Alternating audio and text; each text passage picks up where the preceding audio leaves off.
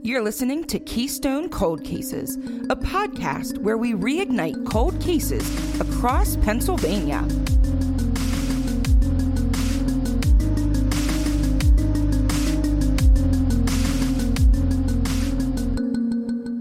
Hey, it's Sarah. And hey, it's Grace, and I'm back this week to tell you um, the rest of the Michael Rosenblum story. Hopefully, just one more part. We'll see where we get to. But I am uh, happy to be back after that battle with COVID that I obviously kicked its ass. So, Clearly. go me.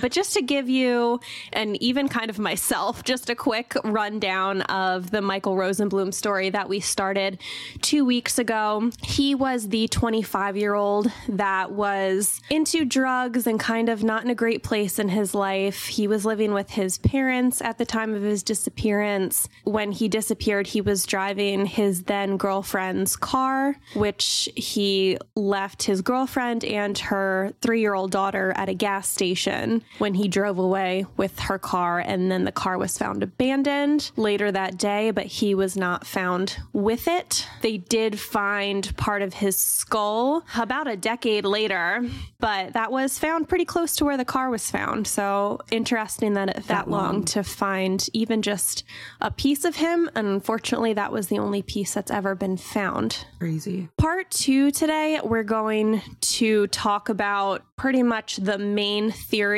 that circulates about this case and the one that Michael Rosenblum's father, Maurice, stood by until his death in 2008. So let's get into it. There is a lot to this. The theory is that the police knew exactly how and when Michael had died, but that they had been covering it up the entire time. And that uh, led to a lot of lawsuits, like a, a lot of lawsuits. Believable. I, I Believable. can't, can't stress this enough. A lot of lawsuits. You'll see. so there was um, like one lawsuit total. Just one. That's what you're just telling me. not Okay. even. Cool. Yeah, not even. Got just it. one lawsuit. Um, so, in the interest of keeping this episode to a normal length, I'm just going to kind of like lay it out as a timeline, kind of like a high flying overview. I really encourage you to kind of dive into this case on your own just because there's so many like little details out there that we just don't have time to go over every single one and go into every single avenue that this theory could lead to um, because it's like a 30 to 45 minute podcast. So we do what we can but here we go. We're already doing two episodes, so. Yeah. So let's start from the very beginning of Michael's disappearance, where Michael had been driving his then girlfriend Lisa's Pontiac Sunbird. When local police found the car abandoned in the middle of River Road, they had it towed to a private garage. So Lisa was not notified that her car had been impounded until 90 days later. So three months. What in the world? Yes. And you know who else did not know that the car had been found? Literally everyone else. so even the Missing Persons Bureau of the Pittsburgh Police Department was actively looking for the car during this time for three months. Why? Why? Why? So we're starting that off with a bang. Like, okay. Communication, people. Communication. Communication, yes. So, a- you know, after that debacle, not much else happened in the first couple of years. Um, and the investigation was really set back significantly by this error, obviously, Well, because they talk about the first 48 hours. I was and- just going to say the same thing. It does not mean the first 48 weeks. It does No. actually mean hours. yeah. And they set it back three months.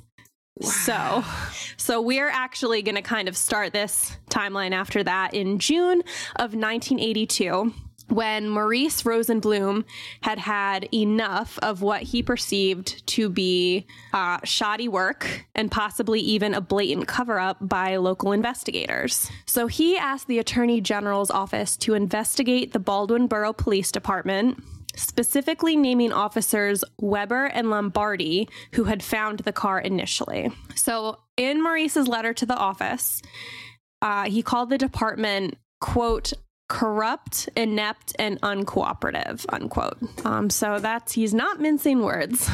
Yeah. No, he's he's pretty direct there. Uh, he cited numerous discrepancies in conversations about the case with borough officers, and they weren't really laid out in any of the articles I read. But mm. I mean, we'll obviously go over a couple of them, but he's there seemed to be just piles of them.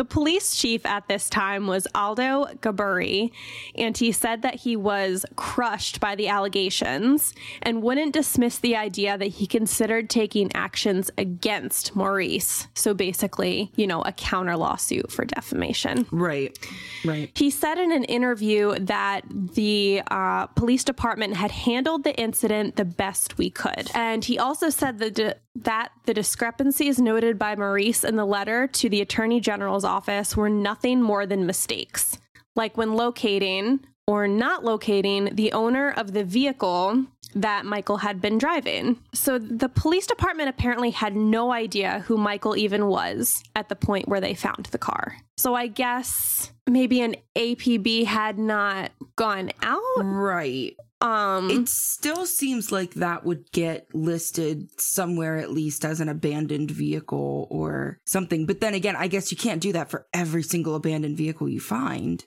Right.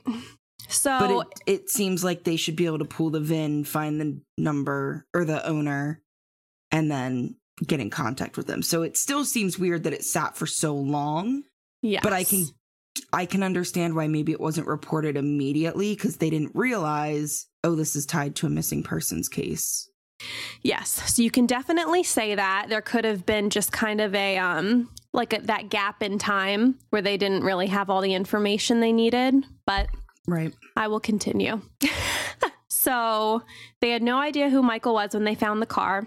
Gaburi explained that they tried to send a letter to the owner of the vehicle, who we now know to be Lisa, when she wouldn't answer their repeated phone calls. And like I said, she had checked herself into that rehab mm-hmm. clinic, but they had apparently been calling her mother's house um, or someone oh, who should have okay. answered the phone. But no one answered their phone calls, is what they said. So they sent this letter, but there was a clerical error made by Officer Lombardi, who was one of the officers that found the car. The letter was not certified as required by PA law. Ah. To which Chief Gaburi says, We just goofed. Okay. Uh, now, Officer Lombardi died of a heart attack shortly after Michael went missing, so he could never really be investigated. And I mean, nothing really says that anything shady was going on with Lombardi in particular. Okay. He was named in Maurice's complaints, but he just he was one of the officers right that found the car and we'll see he was kind of maybe thrown under the bus a little bit. So there's really nothing pointing. I don't want him to seem suspicious and sure, speaking sure. ill of the dead and everything because he can't defend himself, but right. his name is listed in the complaint. Maurice vehemently refuted this that it was just kind of a goof and that they did send the letter, it just wasn't certified. He says that the police never even attempted to reach Lisa for the three entire months. He said he can prove it because he had Lisa's phone tapped and had her mailbox watched every day. And Is I can't legal? I can't find anywhere to say if Lisa consented to this, but if not, yikes. And no, yeah. don't think it's legal. I know stalking laws, especially in the 80s, I'm sure were very like lax or non existent. Right. But yikes. Oof. And for much of this, I've like really admired Michael's dad for like pushing onward. But then yeah. there's just a couple times where you turn a corner and you're like, whoa. whoa. Listen. Maybe, maybe don't do that.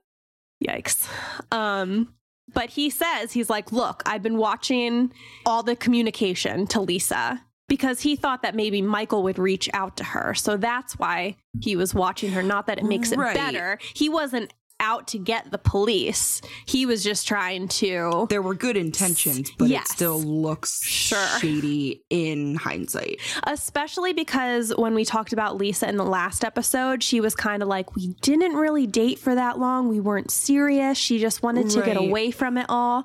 And then his dad is like tapping her shit. So, Yeah. yeah. Yeah. So Lisa had no idea that her car had been located until she received a bill in the mail for $400 for storing and towing fees from a Baldwin garage. So it wasn't like they got in touch with her eventually. She got a bill from this private garage where the car was, and she was like, wow. uh, okay.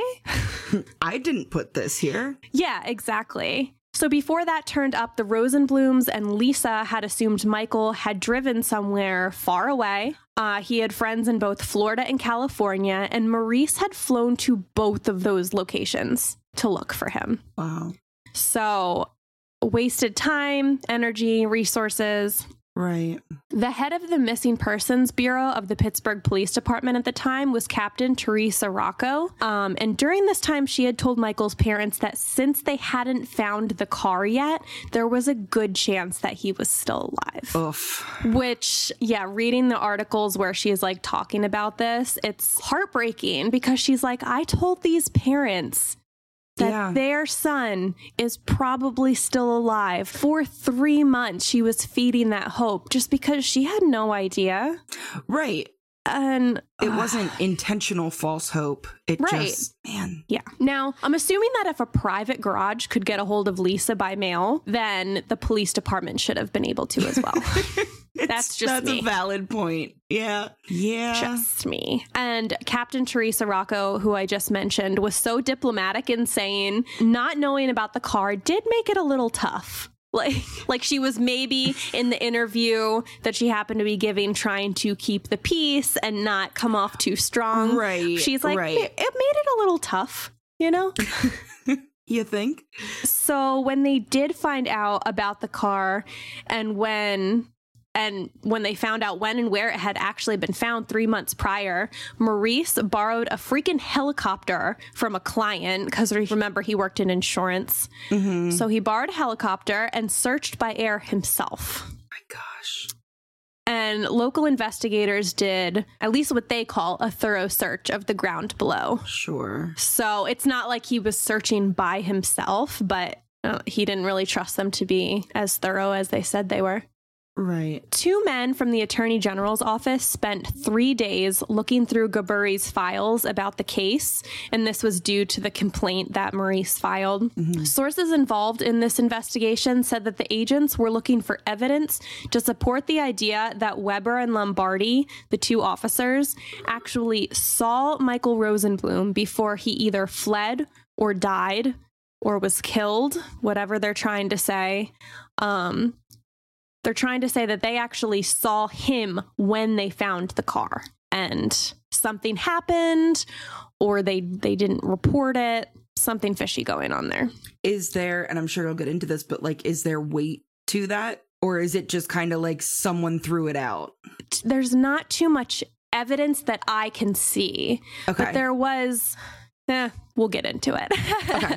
we'll get into it but he was also trying to say that the car that Michael was driving was actually found closer to the city on River Road than initially reported. So that where they found the car was reported as a little bit further away mm. okay. than what it actually was. Maurice said that if Michael had been high at this time, he could have easily lapsed into a coma or injured himself. So he's saying, you know, maybe that's what happened and the Right. police wanted to cover it up. ah. Um, and he kind Okay. of, I feel like as time goes on, kind of moves away from the theory that whatever happened to Michael was directly drug related Okay. but we'll see that then. Um, but what he's saying is that something happened to Michael. The police covered it up by not sharing this information. So Gaburi told the Pittsburgh Press in June 1982, "We are waiting to see what happens, but one way or another I want this thing to stop." And by that he means like the investigation by the Attorney General's office and Maurice being a pain yeah. in his butt. He just seemed very I guess it would be really hard not to have your ego involved in this, of course. Yeah. So, of course he's going to kind of recoil and be like, "Stop attacking me." But the right. focus really never seems to be on Michael. It's just like, stop attacking us. We're doing what we can, but they just don't seem to care that much. And like you're you're slowing down the process of us doing what we can by filing all of these. Well, I mean like in Gaburi's responses, I guess. I don't know. I don't know. There's I guess as I'm like going through and researching this, there just seems to be a ton of egos involved. So that's kind of the lens Fair. that I'm seeing this through. Like so many lawsuits, so many egos. so yeah, fair, fair. Don't worry, you'll see. Oh, great. Um, unclear as to when the police realized that this was Michael's car. Um, I believe it came up on a list of cars reported stolen eventually, but the connection was not made for quite a while. And like I had said, Lisa wasn't informed, and neither were the Rosenblums until she right. got a bill. And that was 90 days later. So I'm just unclear of when the police officially made that connection. Or if they right. didn't until she was like, hey, you guys impounded my car that this missing man was driving. Like, um, I'm right. not sure. Not a good look either way. Yeah. And then Maurice also, in that complaint, accused the police department of manufacturing documents. But we'll get to that in a second. Uh, meanwhile, while all this is going on, Maurice bought space on two billboards near the spot where the car was found, asking for information about Michael's whereabouts. And that's that's always crazy to me. People buying space on billboards because it is yeah. not cheap. Not at all. I mean, it's, I was just thinking that as you were saying that, it's not that it's a good thing that anybody ever goes missing, but it's kind of good that Maurice had this kind of money that he could fly to California to clear things. He could fly to Florida. He could pay for two billboards. Like if I went missing at 25, my family would be handing out posters and putting them up all over the place, but they wouldn't be able to afford to fly to a bunch of different states and rent billboards. And right. of course, it didn't really pan out super well for Maurice anyway, because obviously, if we're talking about this case, we don't have a resolution, but it's kind of good ish that he at least had money that he was able to spend on trying to get more word out there. Yeah. And it seems too, from what I read, that he pretty much just like abandoned his job. Like he left everything behind. I mean, he didn't have like a normal nine to five job. Right. But he kind of like, I don't want to say shirked his responsibilities because what is more of a responsibility than finding right. your child? But I mean, right. he just let it all go to put all of his energy into finding Michael. I mean, I'm so, not a parent, but like if one of my nephews or my niece went missing, 100% that yeah. I would do the same exact thing. Mm-hmm. So I Absolutely. I can get that to a point. So, also during this time, police continued to theorize that harm had come to Michael due to drug related reasons, whether from an overdose, drug dealer feuds, or him harming himself accidentally or on purpose while intoxicated.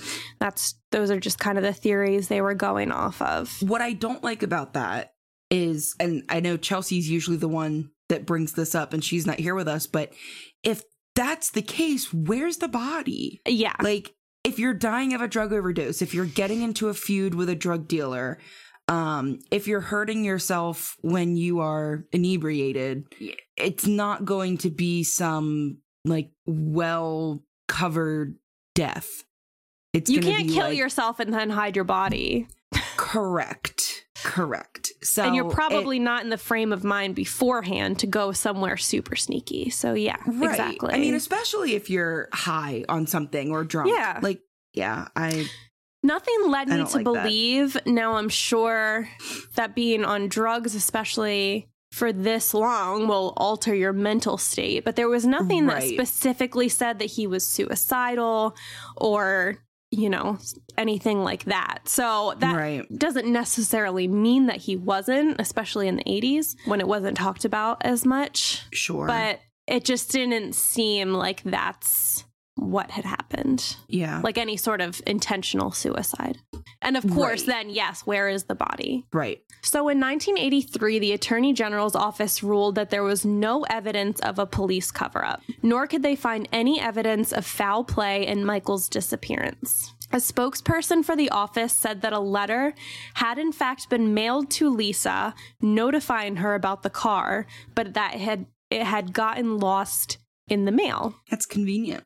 Yeah. So, and at one point, Maurice said that Gaburi, the police chief, told him that Lisa's mailbox had been set on fire by vandals, and that's what had delayed the letter. But Maurice, Wasn't Maurice watching her mailbox? yeah, Like, wouldn't But- he know if? yeah, and he also checked with police and the postal authority local to Lisa. He does not leave any stone unturned. You're not gonna bullshit this guy. Yeah. Um, he found that no mailbox fires had been reported. Okay. I had That's wrote a weird story to make up. yes. Um, Why not just stick with it got lost? Yeah, I have a huge problem with this in in general. Like was this somehow like misconstrued in reporting? Is this something Maurice could have possibly made up to make the police look bad? Is the police chief Ah. really that dumb? Because yeah, I mean, because you can check these things, and he obviously Right. did. I wrote this man is not messing around. He wants receipts. So Yeah. so I have a lot of problems with this in general. I mean, and it it seems weird that Maurice would make that up about the police department because he is turning over every stone he can. yes. So why would he throw a huge lie in there that could easily be proven? Right. Yeah, I don't think that was the case Yeah. either. It's just such a weird story. It is twisted and turned and doesn't quite make sense. Yeah. So the case continues to grow cold for a few years, and then we will fast forward to 1987. Maurice receives an anonymous letter telling him to contact a specific former police dispatcher about the disappearance of Michael. Now, I'm intentionally being vague with some names because, like, why bring them back up again? Mm-hmm. they've said their piece and honestly this story has been like told so many times like other podcasts other programs so Yeah. and they were never any sort of like suspect or anything so whatever leave them out of it i'm gonna be Yes. vague Yes. um having said that uh, I will tell you that the anonymous letter writer ended up being Officer George Galovich uh, because he's going to come up a lot in my timeline Okay. uh, borough solicitor John Luke begins looking into Maurice's claims of misconduct by the Baldwin Borough Police. And the Attorney General's office is once again looking into the matter, which they dismissed four years prior, citing new evidence, which is this letter. Mm. Uh, Maurice writes a letter to the borough council asking them to punish Gaburi, though he didn't. He didn't really care about the punishment. I, I really don't think he did. He just wanted Gaburi to tell him what he thought he was hiding. Right. He is like, any sort of pressure that we can apply to the police chief is going to yield some sort of Right. information. That that's his thinking. Right. And then Maurice starts saying that he believes that Michael's body is still in the borough, somewhere within like a mile of where the car was found, but he won't say why. And now this is back in 87. Remember, they didn't find his body for, or any part of his body for right. that 12 years. But he, he won't say why. I didn't find any more information about that interesting. but I do know he was doing his own investigation. And as frustrated as he was with the police, he also wasn't about to like splash things across the papers that would hurt the investigation. So Right. there's definitely some missing pieces here that we just don't know. Sure. So, desk clerk Fred Capelli claimed that he had falsified a letter supposedly notifying Lisa that her car had been impounded. He also claimed that he did this under the direction of Police Chief Aldo Gaburi. Capelli testified that Officer Lombardi, now deceased, had refused to sign the letter because it had been backdated. Gaburi then forced Capelli to forge Lombardi's signature. Then he told Capelli to file it, but don't mail it. So basically, this is a faked copy of a letter to make it seem like it was just an extra copy for the office to file. So like okay. a like a carbon copy of this letter that right. had been sent um, because when pressure started to be applied to the, the department, Gaburi was like, "Oh crap, we never sent this letter." So he had one created, backdated, and Officer Lombardi, who had found the car, would not sign it. Yeah. So what they're saying, because this has never it's been legally resolved, but I don't know if it's like really actually been resolved. But what they're right. alleging is that Gaburi had this clerk fake Lombardi signature on it. Okay. So that it was backdated, it was signed, it was filed. It looks like this letter was sent, even when it wasn't. Got you. So Capelli, the clerk's account was corroborated by the radio dispatcher that Officer Galovich had told Maurice to contact in his anonymous letter. The dispatcher told the civil service panel that this was only done after the borough police were being criticized and investigated. So, like I said, that's hmm. why this fake copy was created. Right. To It's not good looks. Yeah, no, not at all.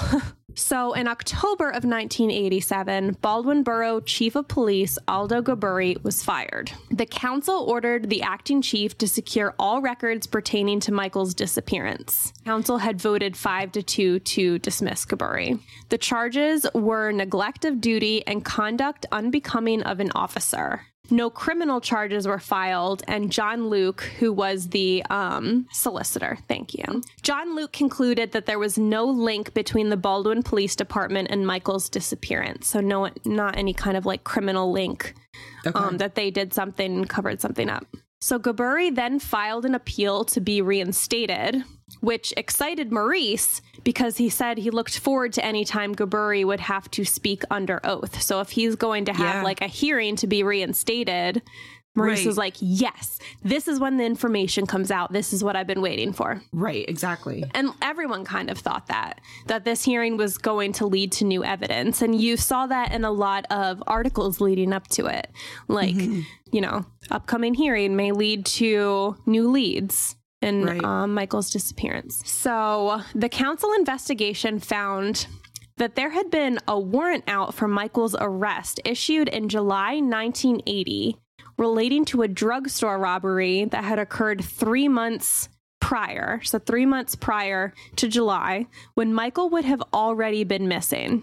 So, the arrest warrant approved by Gaburi was quickly voided after Captain Teresa Rocco from the Missing Persons Bureau mm-hmm. requested that it be voided. So, the details of this get a little muddy, but basically, the drugstore clerk who was present for the robbery picked Michael out of a lineup of photos as the robber. But he may have seen Michael's photo prior to this, and that's why he recognized them it's it's weird. I heard some places that he was actually only showed shown Michael's photo. So when you show someone one photo and you're like, was yeah, this the guy? lineup. It's not a lineup and it's not legit. Yeah. Um, but I saw other places where it said he was shown a lineup, but he but the store clerk was shown a photo of Michael by Captain Teresa Rocco prior to this. So I'm okay. it's very muddy and I'm not sure. It's yeah. just enough to like add to the list of actions taken by Baldwin police that raises eyebrows. Well, I'm curious why Michael's photo would have been put in a lineup regardless. Like just because he was missing in the area and they thought maybe like for every robbery did they show people Michael's picture? I guess maybe if he would have matched the description.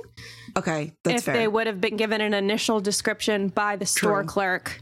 Yeah and then think, oh, Michael fits that, so let's put him right. in a lineup. But I don't okay, know the details, sense. and it was so such a quick blip. Like there was an arrest warrant, and then it was voided. Mm-hmm. So just very strange.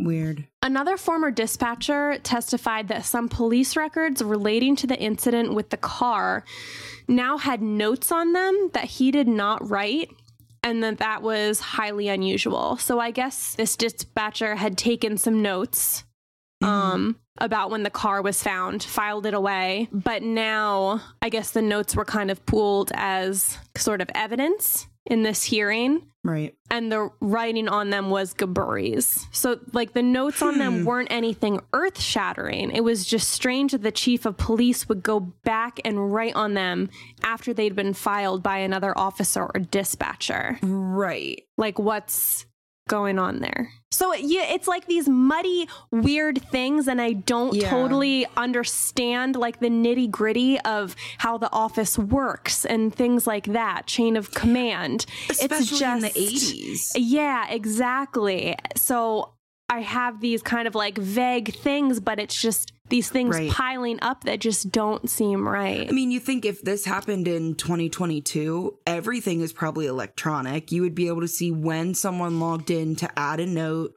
You'd be able to see, I mean, even like the system that we use for the school I teach at, if you add a note about a student in their profile, it shows you who did it and when. So, like, I can imagine something with the police department would be even more high tech than teachers adding notes about students. So, you would hope. I, you know, you, you don't know though. No, you don't. Backed into a corner, Gaburi kind of threw his department under the bus and said they did not follow proper protocol after the car was discovered. The council ultimately decided that they did not believe Capelli's testimony, and he was the original clerk that was like, Gaburi had me falsify this letter. Right. Um, so the council decided they didn't believe him, so, and that there were discrepancies with previous statements he had been given. So Gaburi was cleared of charges and reinstated in January of 1988. Okay. And when he was introduced at the county's reorganization meeting, he got a standing ovation. So, just to kind of give you the kind of environment it was, I mean, the town was definitely, or the borough was definitely backing uh, Police Chief Gaburi. right. So, um, just an interesting aside though, shortly after this, when he was reinstated, he suspended a crossing guard for allegedly abandoning her post. But the crossing guard claimed he did so because of her ties to a council member that had voted originally to dismiss him. And I guess this oh. crossing guard got a whole bunch of signatures from parents that like walked their kids or like saw her Mhm. like on her rue or at her street corner. That sounds terrible. Right. Um, but yeah, she got all these signatures of parents in the school district backing her, and she's like, "I hadn't left my post." So, That's sketchy. and that was just a blip. I don't know anything about it. So. That's just interesting. Interesting. All right. So the following is a very quick overview of what happened in the years police after department because my god, they were just a hot mess. You don't say. Um, but it's important to get an idea of what was going on while Maurice was desperately trying to find out what happened to his son. So this is the this is what he's working with while he's just Right. trying to get attention on Michael. So a month later, after Gaburi was reinstated and everything in February 1988, Maurice advertised he was offering a $25,000 reward for 90 days. So he had a limit on it. I mean, that's a lot of money. So you want the bang for your buck. You want someone to come forward soon Right. and give you And that information. We've talked about that before too with putting a limit on rewards. Just because if you set that $25,000 aside for a reward, giving it that time limit says, okay, well, then after three months, if we don't get anything, I can put that money into billboards or, um, you know, adding things to newspapers or mass mailings or whatever. So, Yes. I mean, I don't Exactly. blame him for putting a, a limit on it because that money can be better used elsewhere if nobody's going to give any information. And if you're not motivated for $25,000 within three months, it's not going to motivate you at Yeah. any point. So Exactly. I think that makes sense. So later that year, in April of 1988, Officer Galovich, who was the anonymous letter writer, was accused of lying under oath about Gaburi in the 1987 hearing, and he was suspended without pay by the mayor, and he was then fired shortly after. So accused of lying, booted out of there. Uh, July of that same year, Officer Galovich's firing is overturned and he is suspended for six months instead. They really like to fire people and then reinstate them. Yeah. Maurice requests a grand jury investigation at the county level into his son's disappearance in May of 1988, but it is denied. The DA said that uh, there was insufficient evidence for them to have a grand jury. Uh, but 4,500 people, including some borough council members, had signed the petition for a grand jury investigation, which is significant. But I guess if you just don't have the evidence, Right. then I mean, for a, a grand jury, you have to have evidence to produce. yeah. If you just have circumstantial, it's not enough to Sure. bring together a grand jury. Yep. Um, all I could think of was the word hearsay, and that's just because I've been following Johnny Depp and Amber Heard, and I couldn't think of the actual word other than hearsay. Close. so thank you. They're a freaking mess. Almost as much of a mess as the Baldwin Borough Police Department. Just about, it seems, yeah. Also in 1988, officers Cooley and Masenchik sued, and they were of the Baldwin Police, sued Pittsburgh Magazine for defamation in a story about Michael Rosenblum. Officer Galovich, remember him? From like just a couple lines up. Uh, he was interviewed for the piece and he was named as a defendant. So they're in the same police department, but they're saying that Galovich said some damning things against them. Gotcha. So in 1989, Officer Galovich sued uh, Police Chief Gaburi and the mayor. Uh, Gaburi sued Pittsburgh Magazine as well, just like those other two officers. And for a short time, he had listed Maurice Rosenblum as a defendant, but then removed him. So he did, after all, kind of go after Michael for defamation. Um, Go after Maurice. Yes, I'm sorry. Yes. He did go after Maurice for defamation, just kind of underneath the umbrella of this lawsuit against uh, Pittsburgh Magazine. sure. But then I don't know if he was, it was suggested to him that, like, hey, that's not a good look or whatever. Right. Maybe But- don't don't sue the father of the missing yeah. person. They're like, mm, mm, mm, mm, mm. Not a good look. So in September of 1989, Galovich is suspended again, this time for two days, along with another officer who was suspended for four days for getting into a physical altercation outside the district court office. And apparently, by physical altercation, they were just like shoving each other. Which it just sounds there were there wasn't even like punching or wrestling from what I could gather. They were like just like shoving each other. All I can think of is the scene in Gilmore Girls where Dean and Jess start fighting and they're just like literally pushing each other Yes. through the house and into the front yard. Like, yeah. Just yeah. like that. Okay. Uh, and then the next month, Officer Galovich is suspended again for allegedly taking records from borough files.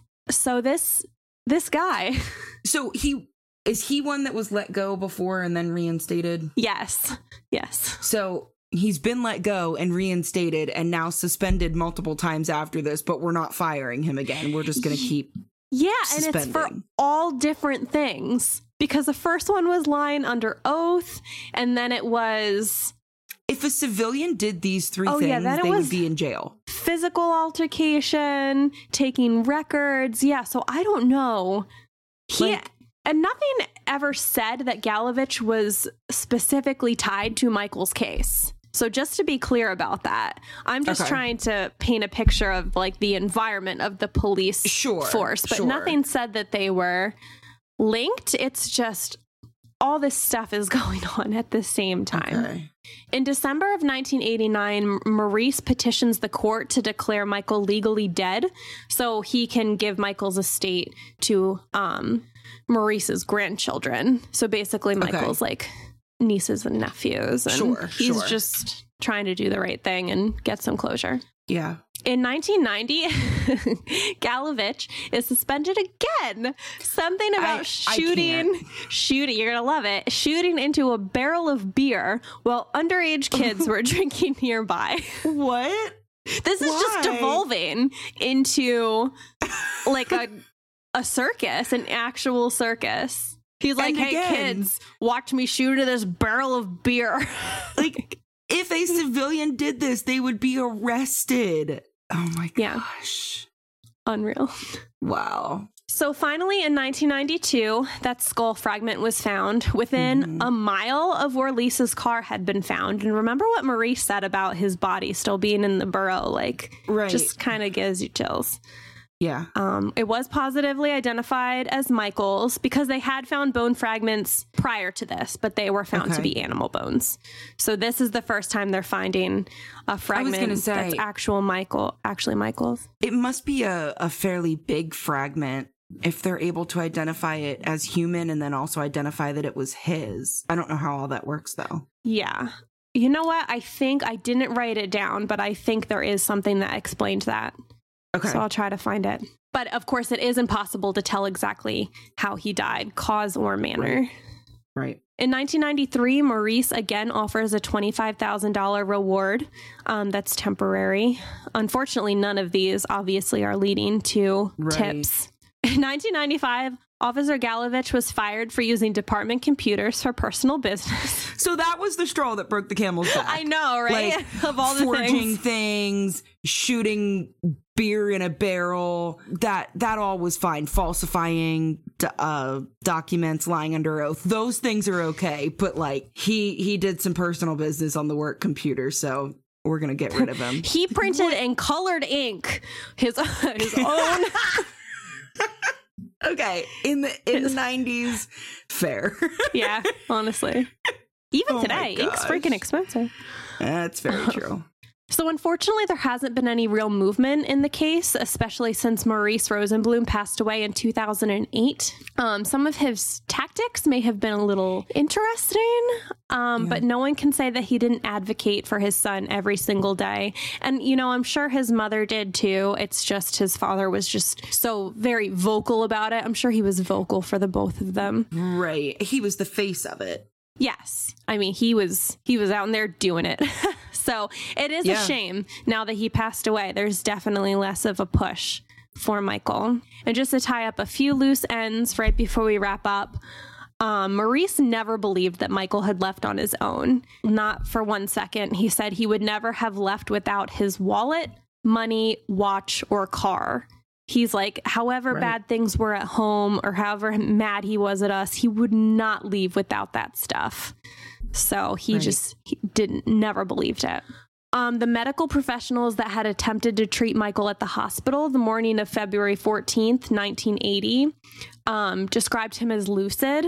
So, I mean, when his father sued to get those that information about when they saw Michael, there wasn't much that was useful. But knowing that he was lucid, and not that he couldn't have, you know, done drugs in the car Right. again before he went missing, but at that point, he was Right. as with it as I guess he could be. So Right. it's just interesting to note. That Dr. James, who had illegally prescribed drugs to Michael in Jersey, was officially mm-hmm. cleared of charges regarding his addiction, says an article from October of 1981. Though he did voluntarily surrender his medical license when faced with the investigation, but he was cleared of those charges brought against him by Maurice. Um, and there was nothing Okay. that I saw that could tie him to Michael's disappearance or anything like that. Seemed like his judgment just really wasn't there, but um Yeah. not necessarily in a malicious way. Right. So I really couldn't find any information about where to call specifically if you have information about Michael, but you can always call Crime Stoppers at 1 800 4PA TIPS, and you can go online and do that as well. And it's always anonymous. Um, there's always I forget what the actual cash reward is technically right now for this case, but you know, you're always eligible for some sort of reward normally. So if you know anything about what may have happened to Michael Rosenblum, you can go ahead and do that. That's all we have for this episode of the Keystone Cold Cases podcast. Please remember never to reach out to family or friends of the victims, only to law enforcement if you have any tips. This episode was researched and hosted by me, Grace. Find all of our sources, social media connections, and contact information at kccpod.com. Theme music by Darren Makins. Production assistance from Darren Makins. Join us again next week for another case to sleuth out.